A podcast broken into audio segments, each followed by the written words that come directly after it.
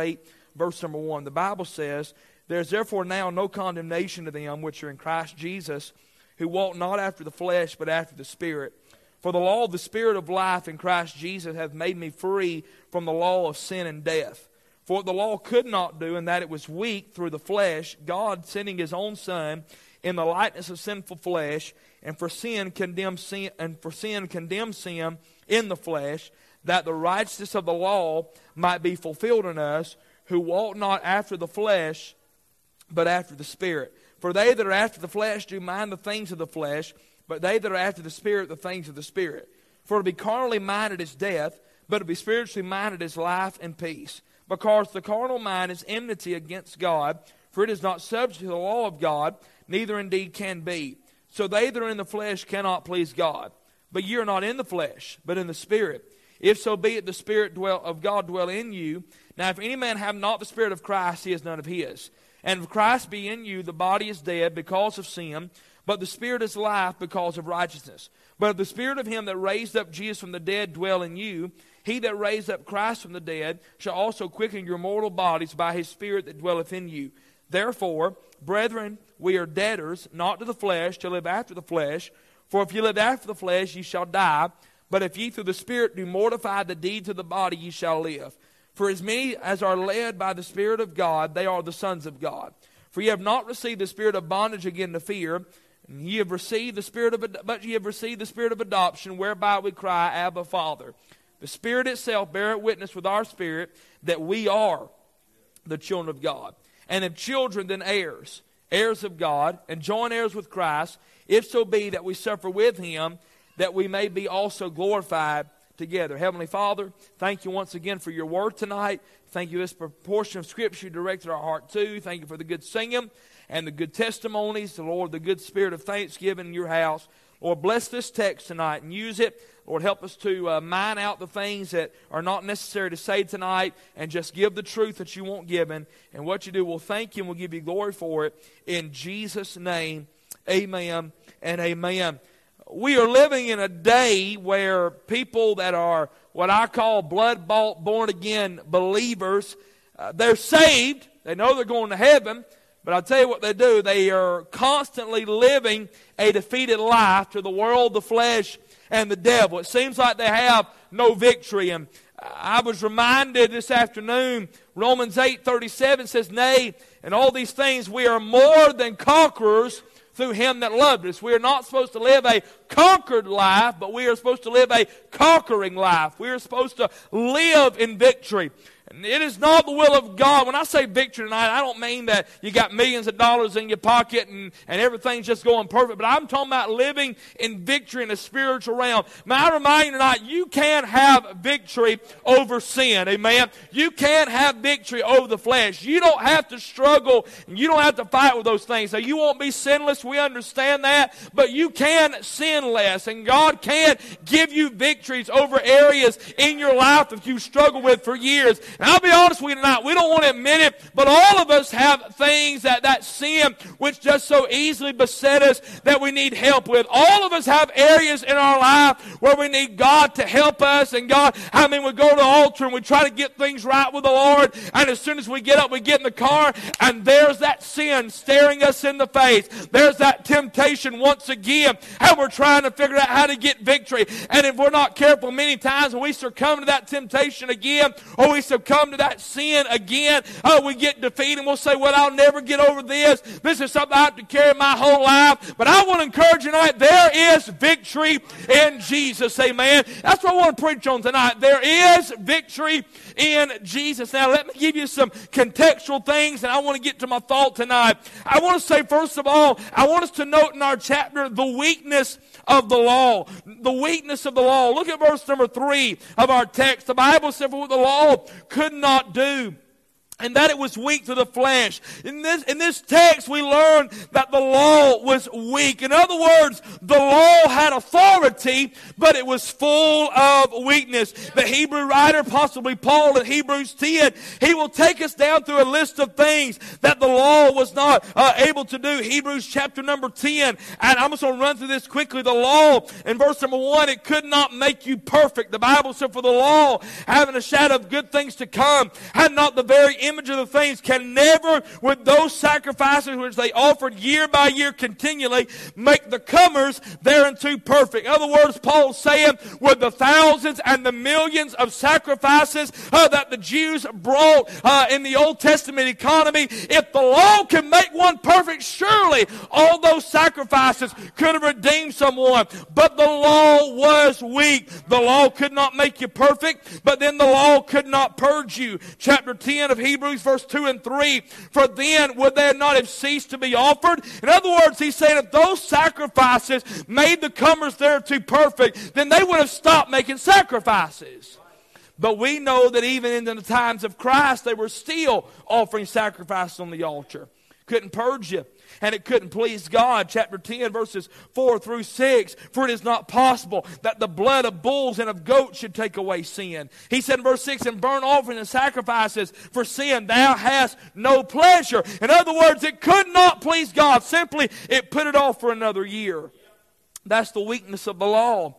But then notice, I told you I'm headed to the third point quickly. So let me run through this. There's a lot of things we could preach. You know that, but I think you know where I'm going. There's the weakness of the law. But in verse number three, there is the work of the Lord. Notice for the law, the, the, for the law, what the law could not do, and that it was weak to the flesh. Watch this out. God sending his own son in the likeness of sinful flesh and for sin, he condemned sin in the flesh. The law was weak, but thank God the word wasn't weak. Amen. The law was weak, but Jesus Christ, the way, the truth, and the life, he was not weak. Notice in this verse, he was sent. The Bible said God sending his own son. God sent heaven's best for hell's worst. Amen. He was sent, but then he was submissive. God sending forth his own son in the likeness of sinful flesh. We're fixing to celebrate Christmas time, and then we celebrate the incarnation of Jesus Christ. How that God God humbled himself and he took on that robe of flesh and he took upon the form of a servant, Paul said, to be made in the likeness of sinful man. Thank God that deity wrapped himself in humanity. Why? So that he could redeem us from the curse of the law. Tom Hayes said the Son of God died at the hands of the sons of men so that the sons of men could become the sons of God. He was sent, he was submissive, he was sacrificed. And for sin, not for his own sin, but for my sin. Not, not, not because he had made a transgression, not because he had done something wrong, but Paul said, For he hath made him to be sin for us, that we might be made the righteous of God in him. He was sent, he was submissive, he was sacrificed, but then he was successful. He condemned sin in the flesh. Amen. That word condemn means to give judgment against, to judge worthy of punishment. In other words, at Calvary, he condemned sin. I was condemned because of sin. Oh, but Jesus Christ at Calvary, he flipped the table on sin and he condemned sin.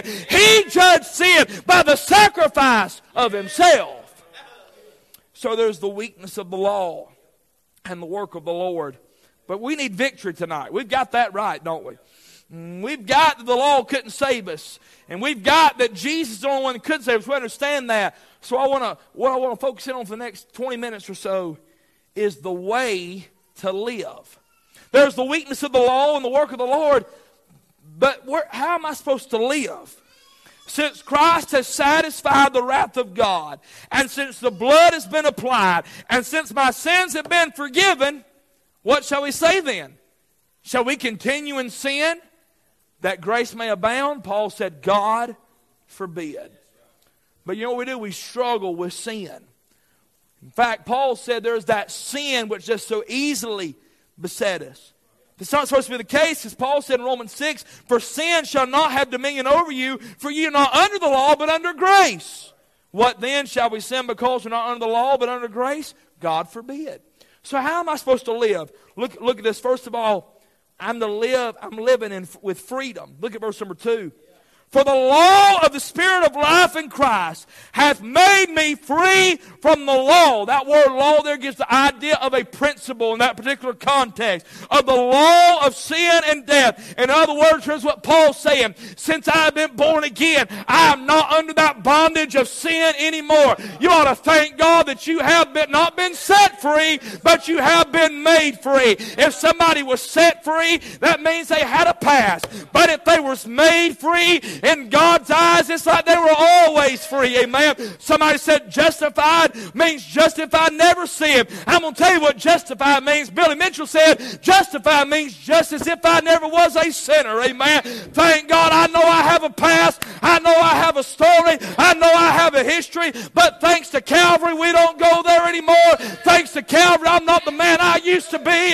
Thanks to Calvary, we don't go there anymore. And God not see my past, but all he sees is the rich red blood of Calvary. And I am free, free this evening. Amen.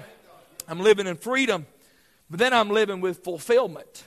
Verse number four that the righteous of the law might be fulfilled in us. In other words, this word fulfill means to fill to the top.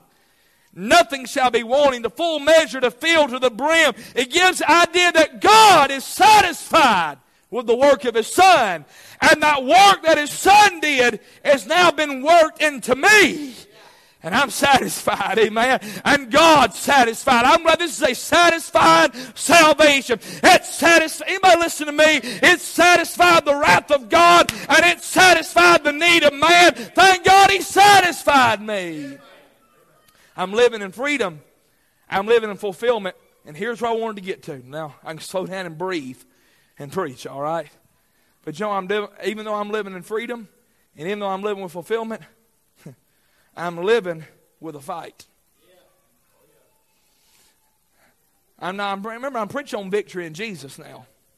But even though I've got freedom, and even though I'm satisfied, there's still a battle. There's still a fight. He deals with, he deals with several things. Let's, let's, let's just watch our Bible. Let's walk through these verses tonight. First of all, here's living with the fight. First of all, he deals with the conflict of the mind. Verse 5. For they that are after the flesh do mind the things of the flesh. But they that are after the Spirit, the things of the Spirit, for to be carnally minded is death. But to be spiritually minded is life and peace. Because the carnal mind is enmity against God. For it is not subject to the law of God, neither indeed can be. I wrote this statement down. Someone said, Preacher, what do you mean the mind? The mind sin begins in your mind. You will never commit a sin with your hands that you not first commit in your mind. Are you hearing me? I, am I'm, I'm not lost for words. I want you to think about that. Because we think, Brother Richie said it in the nurse home service today, every somebody said, is that willful sin? Every sin you sin is willful. You sin because you want to. Because that's your flesh's nature. And so, it starts in the mind. Notice the course. Who walk, verse 4, who walk not after the flesh, but after the spirit. I'm going to tell you how your mind go the wrong direction when you walk after the flesh. That's why Paul said in Galatians chapter 5, verse 16, walk in the Spirit, and you'll not fulfill the lust of the flesh. But you know why we're fulfilling the lust of the flesh? Because we're not walking in the Spirit. There's the course, there's the cause. Verse 5, for they that are after the flesh do mind the things of the flesh. How many y'all realize that word mind? That, that word mind there is not talking about this mind. How many y'all had a mom or a daddy or a grandma who said, Now, you better mind me? You know that terminology? So they that are after the flesh, who are living after the flesh, there's an argument: is this a saved person or a lost person? I believe the principle goes both directions. I'm not going to fuss about that. Here's here's what I'm seeing in the context. Because if when I'm when I'm when I'm desiring to do what the flesh wants to do, I'm obeying the flesh. I'm not obeying the Spirit, I'm minding the flesh. There's the contrast. Verse 6 For to be carnally minded is death, but to be spiritually minded is life and peace. I tell you, when my thinking's not right, you ever, had, you ever have stinking thinking? Where your mind's just not right, and you just want to slam your head up against a brick wall and say, What's wrong with me? Don't, t- don't tell me I'm the only one to have trouble with that. Your mind's not right. You're not thinking right. You can't focus on your Bible reading. You can't focus in your prayer time. You can't even sometimes focus in the house of the Lord. And it ain't a child. It ain't, it ain't, a, it ain't somebody snoring. It's just you can't focus. The conflict of the mind, contradiction. Verse 7 For the, because the carnal mind is enmity against God. Why? For it is not subject to the law of God, neither can it be. Indeed, can be. In other words, somebody said, Well, preacher, that's talking about a lost man. Well, I understand that, and I, and I see where they're coming from. But when Paul used the word carnal in 1 Corinthians 3, he said brethren. And so, as other argument is a carnal person, a saved person, it's just, I, I argue, but I know Paul called them brethren in 1 Corinthians 3. So here's what I will say. When our mind is not stayed upon the Lord, and when we're not, there's a lot, I wrote down a bunch of verses on the mind. The Bible said in Philippians 4, finally, brethren, whatsoever things are true, whatsoever things are honest, whatsoever things are just, whatsoever things are pure, whatsoever things are lovely, whatsoever things are of good report, if there be any virtue, if there be any praise, think on these things. So that must mean that I have the capability, Brother Richie, to not think on these things. And to not think on those things would be a carnal mindset. So the carnal mindset is not going to obey the Word of God. It's not subject to the law of God. It's not going to submit because I want to do what I want to do. Does this make sense tonight? I know we're treading deep water. There's, there's the conflict of the mind. Quickly, there's the conclusion that is made. Look at verse 8. So they that are in the flesh cannot please God. This is referring to a lost man his works, his flesh, his deeds, and his hands cannot please God. I wrote down next to that verse in my Bible, Hebrews 11 6, but without faith it is impossible to please him. For he that cometh to God must believe that he is, and he is a rewarder of him that diligently seek him. The Bible says in Romans 14 23, whatsoever is not of faith is sin. And so, whether it's a lost man trying to come to God in the works of his flesh, ain't going to please God, or we can make the application if I'm doing works for God in the energy of the flesh, I ain't pleasing God. Are y'all getting this? You know, I said it in the prayer room, and I've been thinking about this man in 2 Kings chapter 6. He had that axe, and he's the Bible says he fell in a tree. That's country term, all right? He was fell on the, he's fell on the beam. And when he swung that axe back, that axe head flew off.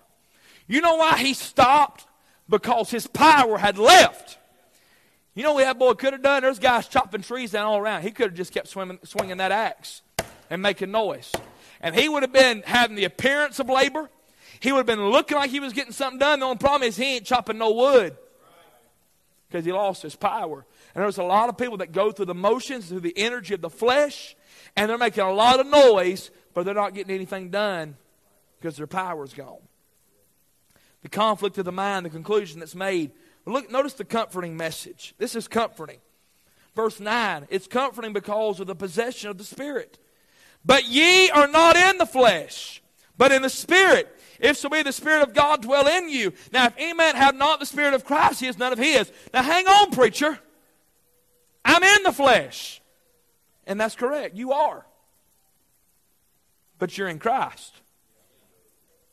You see, you're not, when he says in the flesh, he ain't talking about you're having an out of body experience. He's talking about when and he, he's talking about these believers when you are walking in the spirit you're not walking in the flesh you're walking in the spirit and so and, and if you don't have the spirit of christ paul said you're not even saved holy spirit run around you you got the holy spirit you got the holy spirit. If you're saved you have the holy spirit. Possession of the spirit. The position of the saved. Look at verse number 10 and if christ be in you now look at that. Do you see that? Verse 9 if so be the Spirit of God dwell in you, and if Christ be in you, because the body is dead because of sin, but the spirit of life because it is righteous. Notice if Christ is in us in salvation and we allow the Spirit of God to control and have His way in our lives, the flesh is dead because of sin, and the spirit is alive because of righteousness. Now, if you're like me, when I read that, I said, huh? Watch it. Paul talks about in Romans 6 that I am not to yield my body as an instrument of unrighteousness, but I am to yield it unto God. When I do that, my flesh desires they cease. Here's what I mean by that. It doesn't mean that I have eradication of the flesh. But when I'm walking in the Spirit, I'm allowing the Spirit to control me. I'm not running my life. Paul said, The life I now live in the flesh, I live by the faith of the Son of God who loved me and gave himself for me. And so tonight, and I hope this is making sense, and I know it's a lot of doctrinal truth, but that position we have. This verse, here's what these verses are teaching us. They're teaching us that, yes, you can be tempted to sin. Some of y'all didn't believe it. Kate's the only one believes that. Let's try that. Let's back that horse up and try, to, try them by again. You can be tempted to sin. But here's what this verse is teaching us you don't have to succumb to the temptation. The Bible said in 1 Corinthians 10, he said, he, he said, There's no temptation taking you, but such as common to man. But God is faithful and will not suffer you be tempted above that you're able, but will with the temptation also make a way to escape that you may be able to bear it. Wherefore, my dearly beloved, flee idolatry. Brother Jones made a statement during the Timothy conference, and I want you, and I and I thought was tremendous. You know, we're we're never commanded in the Bible to fight sin. Pray for me, preacher. I'm fighting this sin. You ain't supposed to be fighting that sin. You fight your flesh, you fight the world, the flesh, and the devil, but you're not supposed to be fighting sin. The Bible said flee idolatry. The Bible said to flee fornication, flee youthful lust. You know why you're not supposed to fight sin? Because you won't win. Let's give you a contrast example of that. I feel like I'm scattering. I'm not making any sense, but if I can get this one point home to you, I feel like I've delivered my burden. Here's a contrast. Let's take Joseph. Joseph's in Potiphar's house doing his work. Potiphar's wife walks in and tries to seduce him. What did, what did Joseph do? Did he get his fist out and start swinging at the woman and start fighting her? No! Bible said he ran and he got him out. He ran so fast he left his coat, but he kept his character. All right, let's contrast that with David, who's a natural born fighter. He sees Bathsheba. And instead of turning and leaving, he stood there. Might have been when he first saw her, oh, I shouldn't, I shouldn't look. He tried to fight it, and he lost every time. You are never commanded to fight sin. I tell you, if we'd have this attitude, and, and I know I've been scattered, and I don't know if it's making sense, but if we'll get this one truth tonight, one truth, run from it. Get away from it. I don't care what it is.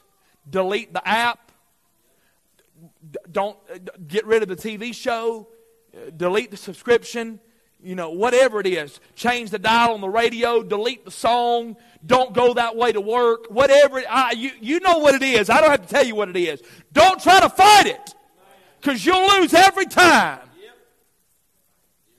You'll lose every time. You're supposed to flee it. Had, had a man come up to me in a revival meeting uh, not long ago and I and I, I was preaching along these lines, and he said, "Preacher, today I fled from my sin that I've had for 45 years and threw it out the window." He didn't. He didn't even finish the pack. He fled from it, literally at 55 miles an hour. but you know that still wasn't fast enough. God, I guarantee you that, brother. I, have been praying for that brother because I know his flesh is going to crave that. I'll tell you what you you got to flee it. You got to run from it. The idea of flee is getting away from it as fast as you can. Flee it. You're not supposed to fight sin. You're supposed to flee sin. Lord, Lord, please make this real. Listen to me tonight. We are all subject to fall. We are all subject to fail. But men are not necessarily, I know we use that term, they've fallen into sin. And I've been preaching 24 minutes. I'm almost done. I know we say, well, they fell into sin, but men are not falling into sin. Men are not fleeing from sin. They're not falling, they're just not fleeing. And I'm telling you tonight, church, God's blessed our church. God's blessed the families of our church. And God's doing a great work here. And it don't matter if it's, and I'll be kind, but if it's some attractive person on the job, or if it's an envious and greedy or unforgiving spirit, whatever sin it is, whether it's something you put in your mouth, something you light up, something you watch, something you listen to, something you wear, you need to flee it. Get away from it. Why? Because you're not supposed to fight sin. You're supposed to flee it. Is that why Paul said he'll make a way of escape? Escape? You don't escape when you fight. Boy, that just dawned on me. When you're fighting somebody, you ain't looking for an escape. You're looking to conquer them. But Paul said, God will give you a way to escape it. He ain't it. Hey, man, thank you, Lord. If y'all don't get nothing, this is helping me, all right? Here's what Paul's saying God don't need you to beat sin. He did it. He condemned sin in the flesh at Calvary. Just get away from it. That's the only reason I need to come tonight was say that. He condemned sin in the flesh. He defeated sin at Calvary. My job is just to run from it because I am not strong enough and I am not able enough to beat that. Thank you, Lord. I'm not able to do it, but aren't you glad He did it at Calvary? There is victory in Jesus tonight. You don't have to succumb to that. You don't have to be bound to that no longer, but you can get away from it. It don't need to be cast out of you. You don't need deliverance. You don't need none of that jargon, none of that mess. You just need to get away from it. Amen. If it's a cigarette, you get away from it. If it's Skoal, get away from it. If it's pornography, get away from it. If it's alcohol, get away from it. If it's lying, get away from it. If it's unforgiveness, get away from it. If it's cheating on your spouse and you've been looking the wrong direction, get away from it. Get away from it. If it's stealing, get away from it. I don't have to go through a list. You know what you need to get away from. You might need to go home and delete some people off your social media. By the way, you don't need to have friends with anybody on social media that you don't know personally. Amen. That's just a side note. Bunch of creeps and weirdos out there. Amen. I'm telling you tonight, you flee it. Flee it. Get away from it. Then there's the promise. Let me just give you that. The promise to the saints, verse 11. But if the spirit of him that raised Jesus from the dead dwell in you, he that raised up Christ from the dead shall also quicken your mortal bodies by the Spirit dwelleth in you. That's referring to the rapture. In other words, there's hope and there's help here because one day I'll sin my last time. And my mortal body will be changed in the moment, in the twinkling of an eye, Paul said in Corinthians. And I will not have to flee sin anymore. There is a warning in this text. I got to give it to you. There's a correction manifested. Verse 12. I know I'm scattered. Just bear with me. Therefore, brethren, we are debtors not to the flesh, to live after the flesh. Verse 13 For if you live after the flesh, you shall die. But if you through the Spirit do mortify the deeds of the flesh, you shall live. What's Paul saying there? Paul's saying there, there are believers who don't mortify their flesh. Who don't, who don't, that word mortify is a, is the word that we get the, uh, I'm looking, I have it written down in my notes somewhere. Uh, the word mortify means to put to death. It's where we get our English word mortician. He said, if you don't put the deeds of the flesh to death, you're going to die. What do you mean, preacher? Jesus said, or Paul said in Hebrews 12, For be without chastisement, wherever you're all partakers, you're bastards and not sons. From the Lord loveth, he chasteneth. I'll tell you what he'll do. If you keep living in sin, he'll chasten you and he may take you out. That's why, and this verse has been on my heart lately, Paul said, But I keep under my body and bring it unto subjection Lest by any means, when I preach to others, I myself should be a castaway. That's 1 Corinthians 9 27. I bring my body un- under subjection. No, we're not going to do that. No, we're not going there. I don't care if you got to say it out loud and embarrass yourself. People think you're schizophrenic. You are. You got two on the inside of you. I'm living, I'm living in freedom. I'm living in fulfillment. I'm living with a fight. But last of all, I'm living with facts.